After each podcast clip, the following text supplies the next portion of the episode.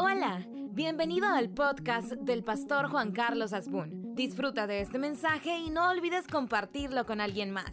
Lo que Dios te habla puede ser de bendición para otros. Quiero invitarle en esta hora, si Dios me lo permite, compartir esta enseñanza. Y me gozo de verdad de llegar a este momento tan especial como es el cierre de un ciclo. En el nombre del Señor le invito a Segundo de Reyes, capítulo número 7. Segundo libro de Reyes, capítulo número 7. Lo leemos en el nombre del Padre, en el nombre del Hijo y en el nombre del Espíritu Santo de Dios. Dijo entonces Eliseo, oíd palabra de Jehová. Así dijo Jehová Mañana a estas horas valdrá el sea de flor de harina un ciclo y dos sea de cebada un ciclo a la parte de Samaria. Y un príncipe sobre cuyo brazo el rey se apoyaba, respondió al varón de Dios y dijo, si Jehová hiciese ahora ventanas en el cielo, ¿sería esto así? Y él dijo, he aquí tú lo verás con tus ojos, mas no comerás de ello. Padre, háblenos en esta hora, enséñenos lo que tiene para nosotros en el nombre de Jesús. Amén. Depende de donde, uno, perciba las cosas, uno las puede evaluar bien o mal. Quien, por ejemplo, terminó una relación este año, puede decir, ay, qué tristeza, terminé una relación. Bueno, probablemente el otro año estés aquí y me digas, pastor, le quiero presentar a alguien. Yo me puedo cuando alguien me dice, le quiero presentar a alguien. Eh, eso significa, ajá, eh, emoción, sueños, proyectos, propósitos. Eh, pastor, este año ha sido difícil, perdí un ser querido, claro. Hay cosas que son irreparables y un ser humano es irreparable. Pero aún así, he encontrado que las personas que pierden a un ser que aman, con el tiempo tienen la capacidad y el carácter de acompañar personas que han perdido un ser querido y que ya no es un mi más sentido pésame de manera cultural o social, sino es un sentimiento fuerte cuando de repente se sienta usted con alguien a consolarle, a ayudarle y acompañarle. Una posición mía que yo siempre tengo es que a mí en el púlpito no me gusta hablar de política ni en los medios de comunicación. Jamás, jamás, jamás creo que he hablado de ningún elemento político. Porque a mí como pastor me encanta y prefiero hablar de la palabra de Dios. Y entonces, pero no puedo dejar de ver que hay momentos o si quiere, en privado platicamos, pues, porque de tú a tú a mí me gusta hablar de fútbol, de política, de plastilina, de cocina, de manualidades o de lo que sea. No tengo ningún problema en eso. Sin embargo, puedo entender que hay tiempos difíciles. Y lo que le estoy leyendo es un momento difícil en la historia de Samaria, de Israel, porque la inflación se fue por el cielo. La inflación representaba que algo que por tiempo no leí, habían personas que estaban negociando inclusive a sus hijos por comida. Porque dice la palabra de Dios, y quizá lo voy a leer también para que usted se puede ubicar, dice el capítulo número 6, versículo 24, después de esto aconteció que Benadá, rey de Siria, reunió todo su ejército, subió y sitió a Samaria que Samaria, la mitad de lo que hoy se conoce como Israel. Y hubo gran hambre en Samaria, o una región, no tanto la mitad. Y hubo un gran hambre en Samaria a consecuencia de aquel sitio, tanto que la cabeza de un asno se vendía por 80 piezas de plata y la cuarta parte de un cab de estiércol de paloma por 5 piezas de plata. Esa era la realidad. Las cosas estaban por las nubes y aún el estiércol tenía un precio porque era lo único que había que consumir. Dice el versículo 26, y pasado el rey de Israel por el muro, una mujer le gritó y dijo, salva rey, señor mío. Y él le dijo, si no te salva Jehová, ¿de dónde te puedo salvar yo? ¿Del granero o del lagar? Y le dijo el rey, ¿qué tienes? Ella respondió, mujer, me dijo, esta mujer me dijo, da acá tu hijo y comámoslo hoy, y mañana comeremos el mío. Cocimos pues a mi hijo y lo comimos, y al día siguiente le dije, da acá tu hijo y comámoslo, mas ella ha escondido a su hijo. Cuando el rey oyó estas palabras de aquella mujer, rasgó sus vestidos, pasó así por el muro y el pueblo vio el silicio que traía interiormente sobre su cuerpo. Y él dijo, así me haga Dios y aún me añada si la cabeza de Eliseo, hijo de Zafat, queda sobre él hoy. Estoy describiendo un momento de crisis, un estado fallido totalmente. La inflación por el cielo, no hay producción, no hay absolutamente nada. Y llegar al punto donde dos mujeres negocian a sus hijos con el fin de poder alimentarse. Pero, y aquí es donde quiero comenzar la narrativa bíblica, algo que para mí viene a ser sorprendente es que cuando hay una crisis, lo primero que se culpe es a Dios. Analícelo. Fallece un ser querido, ¿a quién le echamos la culpa? A Dios. Perdemos el trabajo, ¿a quién le echamos la culpa? A Dios. Hay una crisis, llámese de carácter, eh, qué sé yo, de tragedia, ¿a quién le echamos la culpa? A Dios. Lo mismo estoy viendo acá, porque cuando el rey se da cuenta de esa situación, lo primero que él hace es echarle la culpa al profeta. Dice, así haga hoy que mañana mismo la cabeza de Eliseo no va a estar sobre él porque esto es culpa de él y culpa de Dios. No, no es culpa de él. Primera enseñanza de la tarde. Cuando vienen los días difíciles, usted y yo tenemos que tener la capacidad de interpretar la razón y lo primero es saber qué tanta responsabilidad tenemos. Le voy a dar dos ejemplos. Si es mi culpa, pues yo sé que tengo que ponerme a cuentas con Dios. Punto. Si yo sé que algo que me está pasando es consecuencia de algo que yo estoy haciendo que a Dios no le agrada, lo primero que debo tener claro es que el responsable soy yo. Porque no hay nada peor que vivirle echando la culpa a segundos o a terceros. No, es, de, es, sano venir delante de Dios Señor, y decir, Señor, yo soy el que estoy regándola. Yo soy el que me equivoqué. Yo soy el que tomé una mala decisión. Y sobre eso viene una palabra poderosa y simple. Perdóname. Porque pedir perdón delante de Dios ante cualquier situación es de gigantes. O número dos, si no es mi culpa, si no es mi responsabilidad, entonces puedo aprender a verlo como dos cosas.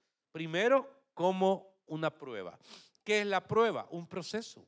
Un proceso en el cual las cosas no se dan como yo quiero un proceso en el cual las cosas no suceden como yo quisiera que sucedieran y, lejos de ir bien, no van bien. Lejos de que algo no, me, no va caminando como yo quería y se traba, puede que sea una prueba. ¿Y para qué es la prueba? Para fortalecer al individuo. El cristiano no puede vivir al margen de resentir, las pruebas, porque dice la Biblia que esas nos hacen fuertes y nos dan carácter espiritual y nos, dan cierto discernimiento alrededor de su voluntad. Y lo otro puede ser un ataque del enemigo donde, también dice la palabra que no hay arma forjada por hombre, sino que Él en su voluntad perfecta nos da la autoridad para tener debajo de la planta de nuestro pie al enemigo. El discernimiento de cuál de estas en nuestro día a día es donde lo que encontramos en la presencia de Dios. Y cuando encuentro en este punto eh, a Samaria en esta crisis, Obviamente el rey dice, bueno, me la voy a desquitar con el profeta. Pero cuando llega el profeta, 24 horas, dice, en el mismo día, dice que lo que dice el profeta, hermano, dio una palabra y dice, mañana a esta hora valdrá el sea de flor de harina un ciclo y dos seas de cebada un ciclo a la puerta de Samaria. Espéreme, ¿y a cuánto estaban hoy? Porque dice que hubo gran hambre en Samaria, lo que leímos, consecuencia de aquel sitio, tanto que la cabeza de un asno se vendía por 80 piezas de plata y la cuarta parte de un cab de estiércol de palomas por cinco piezas de plata. Pero el profeta, cuando van delante de él, dice, hey, tranquilos, mañana, o sea, hoy qué día es? Domingo, ¿verdad? Mañana lunes a esta hora no van a comer ni estiércol de animal, ni van a comer cabeza de asno, porque va a haber harina. ¿Y saben qué? La harina lo que va a valer es la flor de harina, un ciclo, y dos seas de cebada, un ciclo. El 1%, el 2%, el 3%. ¿Cómo es eso? Por eso es bien importante que me le preste toda la atención a este mensaje. Primero, porque un, creyente debe renunciar a ser fatalista. La fatalidad es algo complejo. Ahí hay una silla, mire, ahí hay una silla para que pueda sentarse ahí. Sí, ahí está. Gracias. Bienvenida. Y entonces, ya la separé, qué malo, perdón. Pero sobre, sobre eso es donde usted debe tener la primera regla para entrar en el 2024. A usted no me lo define ni las tendencias, a usted no me define que las cosas estén mal, que las cosas estén bien, a usted no me lo definen los sistemas, porque dice la palabra que los que confían en Jehová son como el monte de Sión, que no se mueve, sino que permanece para siempre. Ok, esta es una primera regla. Puede dar temor, probablemente muchas cosas, y uno puede tener cierta incertidumbre. Pero aquí es donde el cristiano debe ir sacando su casta de fe. Su casta de fe es navegar con vientos contrarios sabiendo que no se va a ahogar.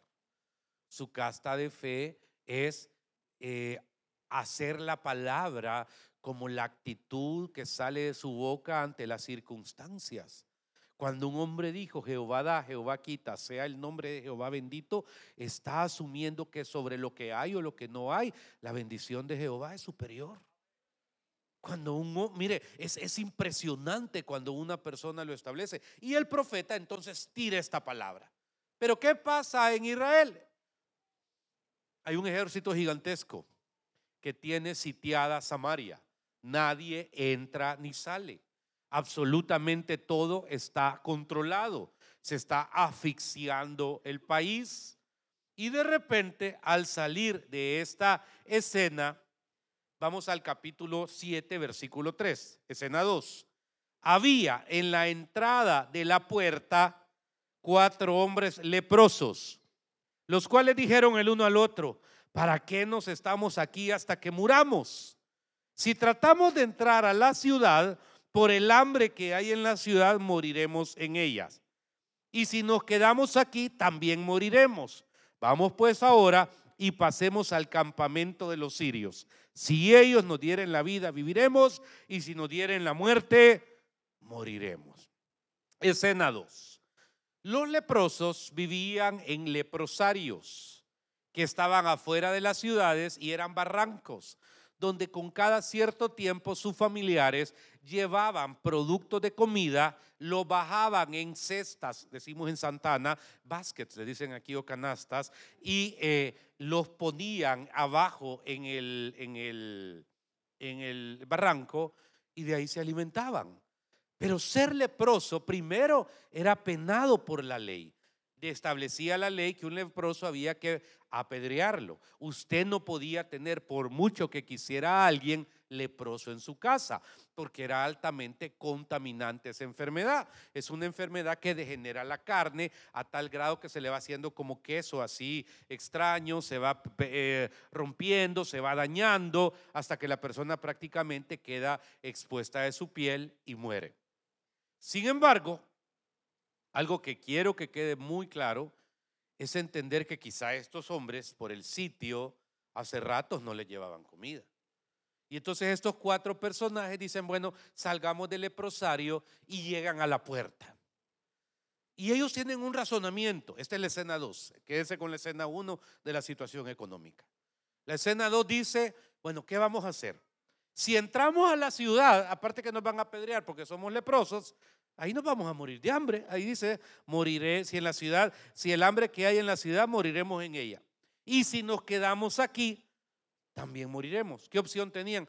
¿por qué no vamos a buscar a los que tienen sitiada Samaria? ¿Por qué no vamos a donde están los sirios? Sí, pero es el enemigo. Sí, pero ¿y si nos matan, que no lo mismo nos va a pasar aquí? Aquí es donde quiero darle la lección de esta enseñanza, el porqué de este día. Porque muchos de nosotros, después de la pandemia, renunciamos a avanzar. Renunciamos a avanzar. Es más, yo no puedo creer que todavía haya, personas que estén esperando el COVID-20, que están preocupados por el, por el COVID-20, que quisiera que vinieran porque disfrutaron tanto el, no, perdón, se acomodaron tanto al aislamiento, que estuvieron dispuestos a sacrificar su carácter natural humano. Un, ser humano tiene que tener el carácter para soñar, para tener fe. Un ser humano tiene que tener el carácter para llamar a las cosas que no son como que fueran. Un ser humano tiene que tener la actitud correcta ante retos y desafíos. Sin embargo, aunque parece lejano, hace tres años y medio, hace cuatro años, esa pandemia que paralizó al mundo, a mí me da la impresión que aún existen personas que aunque andan activas en la calle, dejaron de soñar y dejaron de creer. Y sobre todo en las iglesias. ¿Puede usted creer que a cuatro años hay gente que todavía no se congrega? Anda en la playa, anda en el cine, anda en la calle, anda paseando a la mascota por toda la colonia, tiene todo lo que sea, pero a la iglesia no viene por la aglomeración. ¿Puede usted creer que hay personas que en plena inicio del 2024 no han tomado decisiones todavía sobre su vida porque están resignados a morir, así tengan 30 años, haciendo lo que están haciendo ahorita y así vivan 40 años más, simple y sencillamente porque tienen miedo. Pero al miedo le llamamos prudencia ahora. Nadie quiere a alguien miedoso a la par suya.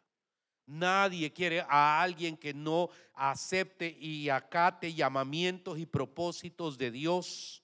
Señores empresarios, este es un tiempo maravilloso para que ustedes den pasos de mayor fe, porque a ustedes los sustenta y los ha sostenido hasta este día el Señor y el Señor no va a fallar a su palabra a medio camino.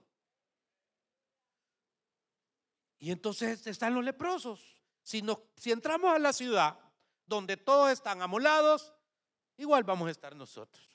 Si nos quedamos aquí sin hacer nada, igual nos vamos a morir. ¿Qué nos queda? Vamos al campamento de los sirios. Ellos tienen sitiada Samaria, pero vamos, entremos. Si nos matan, pues no nos vamos a morir aquí, nos vamos a morir allá. Y si nos dan algo de comida, pues qué bueno.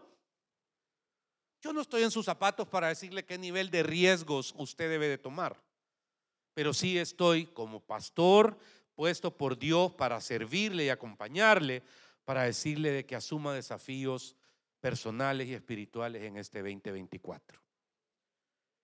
No es un año para retroceder, ya no es un año de stand-by, ya no es un año para llorar el agua derramada, ya no es un año para sufrir lo sufrido, es un año para avanzar.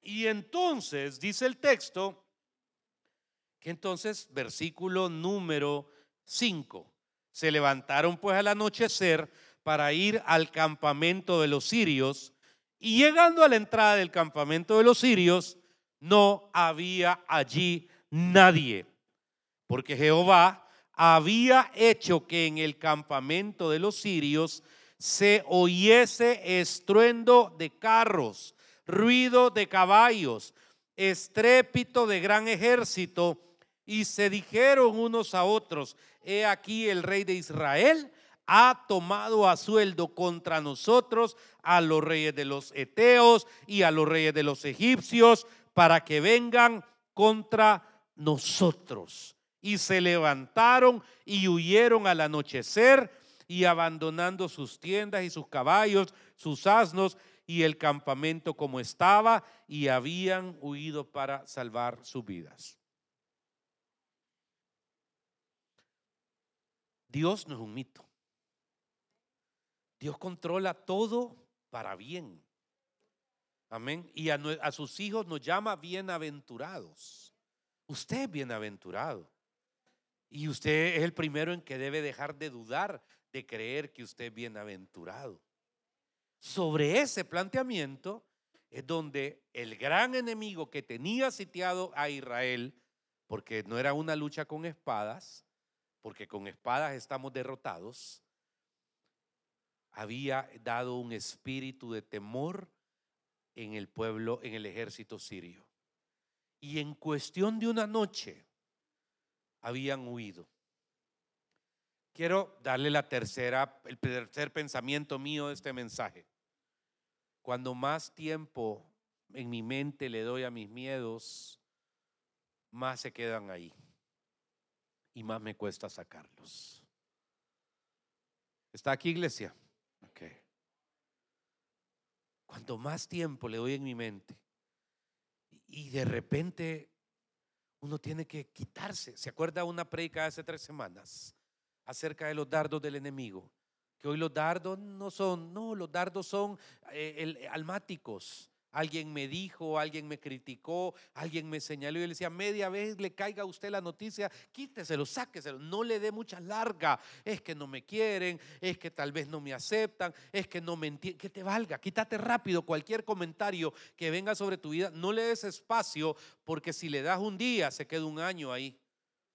Y cuando menos sentís, sos una persona llena de, dudas existenciales, una persona incapaz de socializar, una persona incapaz de ser fructífera en cualquier trabajo, porque dejaste que el dardo te cayera ahí. eh, ¿me entendés? Y no rápido, uno tiene que, rápido, uno tiene que darles tres minutos, un insulto en la calle, eh, ¿me entiende? Que te digan cualquier cosa en el tráfico, rápido, sacátelo. Pero entonces estos leprosos que sin darse cuenta ellos iban a ver si les daban migajas. Encuentran que el campamento está vacío. Tenés que aprender a dejar que Dios se encargue de tus enemigos si los tenés. Dice Dios, la venganza es mía. Dice Dios que toda aquella persona que viene contra ti, viene contra él porque tú eres su hijo. Y en ese proceso, vivirse adaptando, quienes aquí han sido vengativos, revanchistas, una parte importante del cristianismo es renunciar a eso. Porque Dios se encarga, porque no hay justo desamparado y porque tú vas a ver la victoria no por tu capacidad ni tu intelecto, ni porque hablas siete idiomas, ni porque tenés diez maestrías, ni porque sos un sabelotón, ni porque sos la niña más guapa y más chula del lugar. No, vas a ver la victoria porque Jehová te la va a dar. Vas a ver la victoria porque Jehová es el que va a hacer sobre tu vida. Porque la gloria es para Él y si no, vas a agarrar un poquito de gloria y Dios no comparte su gloria con nadie. Y entonces, vea los procesos. Versículo número 8. Cuando los leprosos llegaron a la entrada del campamento, entraron en una tienda y comieron y bebieron y tomaron de ahí plata y oro y vestidos y fueron y lo escondieron. ¿Se imagina la escena? No hay nadie, desierto. Piense, ¿qué, qué- qué es la comida que usted quisiera comer? La mejor comida que se le ocurra, que le viene a la mente, dele. ¿Qué? No.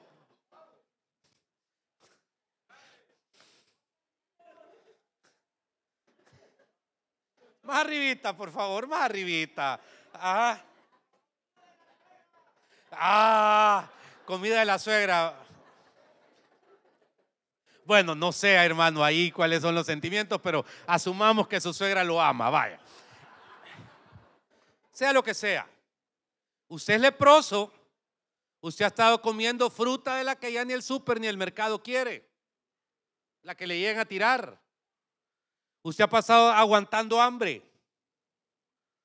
Y de repente llega a un lugar y usted esté, ve la comida. Todo lo que ustedes decían, tacos, pupusas, eh, manjares suena más bonito, va, así, va, ok.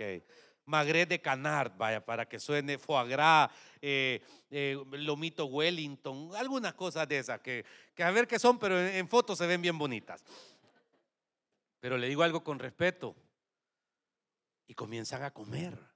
Se imagina esos cuatro leprosos comiendo sentados en el suelo. Me imagino la escena, perdone. A algunos les disgusta que, pero me los imagino así, mire.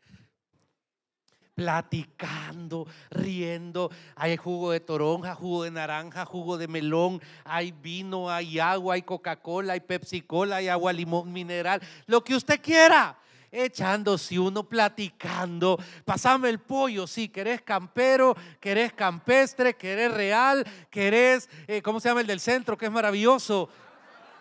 Bonanza. Y en esa escena, ja. Debió haber sido poderoso, hermano. Y entonces, en eso ven los vestidos. Son leprosos, andan vendas, hechas pedazos.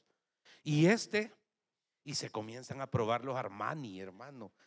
Y se comienzan a probar, mira, me queda, es que me imagino la escena, porque yo creo que Dios cambia el lamento en baile. Dios cambia la tristeza en gozo. Deje de andar cargando su tristeza y su lamento que a nadie le importa porque Dios dice que Él se lo cambia por su paz y su gozo. En serio. Y entonces, comiendo las costillitas, ¿verdad? comiendo lo que usted quiera. Y en eso ven unos relojes, unos anillos y todo lo agarran. Pero como tienen el síndrome de leproso, ¿qué dice el texto en el 8, en el versículo? Y fueron, lo agarran y lo van a esconder. Pero luego, dice el versículo siguiente, y vueltos entraron en otra tienda. Versículo, siempre el 8 creo que es. Y de ahí también tomaron y fueron y lo escondieron. Luego, versículo 9, se dijeron el uno al otro, no estamos haciendo bien. Hoy es día de buena nueva y nosotros callamos. Y si esperamos al amanecer, nos alcanzará nuestra maldad. Vamos pues, ahora entremos y demos la nueva en casa del rey. Vaya. Tres cositas. Yo dije en un tiempo, yo ya no tengo espalda porque tantas veces me han apuñalado en la espalda que ya ni espalda tengo. Y en serio. Pero uno, eh, tiempo ya pasado, mi espalda está restituida de, de hombre de 23 años, perfecta ahorita. Pero conozco las ganas de vengarme. No, todavía no, la música todavía no. Conozco las, las ganas de vengarme. Conozco el deseo de ver fregado a quien me fregó.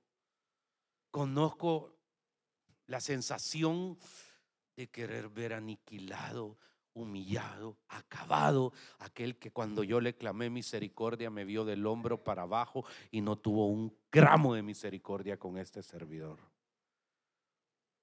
Pero sabe algo, esta es la opción que ellos tenían. La opción de decir que se pudran. Ellos nos han visto de menos, Ahora, ¿para qué le vamos a ir a contar nosotros que ya los enemigos no están? Pero aquí es donde el Espíritu Santo es el que nos tiene que tomar, iglesia. El Espíritu Santo es el que tiene que hacer que de aquí nunca pase aquí y de aquí nunca pase aquí lo malo, porque al final, sí o no, Jehová nos ha sostenido. Claro que sí. Y lo va a seguir sosteniendo a usted porque usted está en el hueco de la mano del Señor y porque Él no ha terminado con usted y tiene promesas sobre usted, sobre los suyos y sobre lo suyo. Y cuando este momento tan impresionante lo veo, ellos dicen, hey, es cierto, no han sido las mejores piezas con nosotros, pero no nos toca a nosotros establecer juicio contra ellos. Y entonces, dice el texto, hermano, Versículo 10, vinieron pues y gritaron a los guardas de la puerta de la ciudad y les declararon diciendo, nosotros fuimos al campamento de los sirios y aquí no había ahí nadie, ni voz de hombre, sino caballos atados, asnos también atados y el campamento intacto. Los porteros gritaron y lo anunciaron dentro del palacio del rey. Y se levantó el rey de noche y dijo a su siervo, yo declararé lo que nos han hecho los sirios. Ellos saben que tenemos hambre y han salido de las tiendas y se han escondido en el campo diciendo, cuando hayan salido de la ciudad los tomaremos y entraremos en la ciudad. Entonces respondió uno de sus siervos y dijo, tomen ahora cinco de los caballos que han quedado en la ciudad, porque los que quedan acá también perecerán como toda la multitud de Israel que ya ha perecido, y enviemos y veamos qué hay. Y tomaron pues dos caballos de un carro, y envió el rey al campamento de los sirios diciendo, id y ved, y ellos fueron y lo siguieron hasta el Jordán, y aquí que todo el camino estaba arrojado de la premura, y volvieron los mensajeros y lo hicieron saber al rey. En ese momento dejaron de ser leprosos, eran redentores. Y muchas veces la gente no sabe qué hacer con la información que usted le dio. Pero no es su problema qué van a hacer con ella. Su problema es darla o no darla. Ese es el punto. Su problema, su responsabilidad es cumplir la buena obra del Señor que es agradable y perfecta. Esta mañana predicaba en un tabernáculo que fui invitado a predicar en un culto en la mañana y yo les decía en esa iglesia en la colonia San Mateo que un cristiano debe sentirse satisfecho con cumplir su misión. Un predicador debe sentirse pleno con predicar lo que las personas van a hacer con esa enseñanza, ya entre ellos y el Espíritu Santo. Porque uno no puede estar metido en la vida 24/7 de las personas. Se lo dije hace como un año. Entendí que mi más grande responsabilidad sobre ustedes es orar por ustedes. Esa es mi más grande responsabilidad. Y me toca. Y aunque usted no sepa, sé dónde muchos viven, sé dónde muchos trabajan, sé en la colonia donde están. Y hay veces voy pasando y pum, el Señor un rostro o el Señor una cosa. Y cuando menos siento esa responsabilidad, para mí es un privilegio. Porque yo no sé los debates, los conflictos, las luchas, pero de repente dos, tres de la madrugada a orar por un matrimonio, dos, tres de la madrugada a orar por, por una muchacha que de rostro conozco porque no le conozco el nombre, dos, tres de la madrugada a orar por un niño que veo que pasa en el culto de las once con los papás. Al final no sé si está bien, si está mal, qué le está pasando, pero sé que el privilegio más grande, hermano, es eso. No me puedo quedar, no, si ni viene a la iglesia, no, si no, no me toca. Porque para uno la bendición es hacer lo que le toca y un poquito más. Y entonces, curiosamente, cuando se llegan y se dan cuenta de que eh, los sirios habían hecho todo, dice el versículo 16, entonces el pueblo salió y saqueó el campamento, saqueó, perdón, dije saqueó, ¿verdad? Saqueó, ¿ok? Ok. Entonces el pueblo salió y saqueó el campamento de los sirios.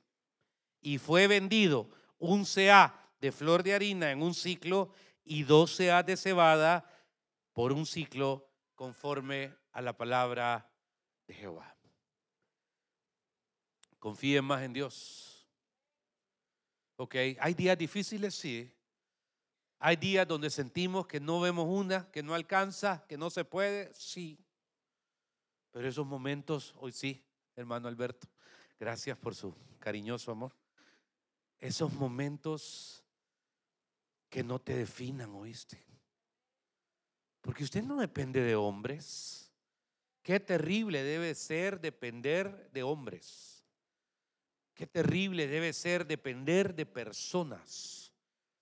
Nuestra mirada debe estar puesta en Dios. Y hoy cerramos un ciclo. Se llama 2023. Hay cosas alegres, las hay. Hay cosas difíciles, seguramente. Hay cosas tristes, me imagino que hay muchas si agarramos las de todos y las metemos en una bolsa. Pero tenemos vida. Amén. Tenemos vida. Tenemos un Dios que sigue estando en su trono. Tenemos la oportunidad de alcanzar sus misericordias y su favor para equivocarnos menos en el 2024. Tenemos la oportunidad de hacer más felices a los que están a nuestro alrededor y ser de bendición para otros. Porque sobre todas esas cosas es donde está la bendición. Reflexión final. Iglesia, cuatro leprosos le cambiaron el destino a una nación. Reflexión final. Aunque las cosas te diga el mundo que están mal, un hijo de Dios debe mantener en el cielo lo que está en el cielo y la voluntad de Dios trasciende cualquier entendimiento humano. Y cuando Él decreta algo sobre su vida, no hay quien ni nada que lo contradiga. Amén. Yo le quiero invitar en esta hora por favor, a ponerse de pie. Evitar movernos, evitar caminar en este momento, porque quisiera que tuviera, todavía falta programa y quisiera que tuviéramos una oración en este momento, donde cada uno piense en lo mejor y lo más difícil que este año ha tenido. Solo dos cosas. Lo mejor y lo más difícil. Y si puede alzar una mano o las dos, Dígale, Señor, aquí te entrego lo mejor y lo peor si lo hubiera. ¿Por qué, Señor? Porque mi vida depende de ti. Porque lo que yo soy, lo soy en usted. Porque usted me amó primero y porque usted me ha enseñado que depender de usted es lo más importante. Gracias, Dios.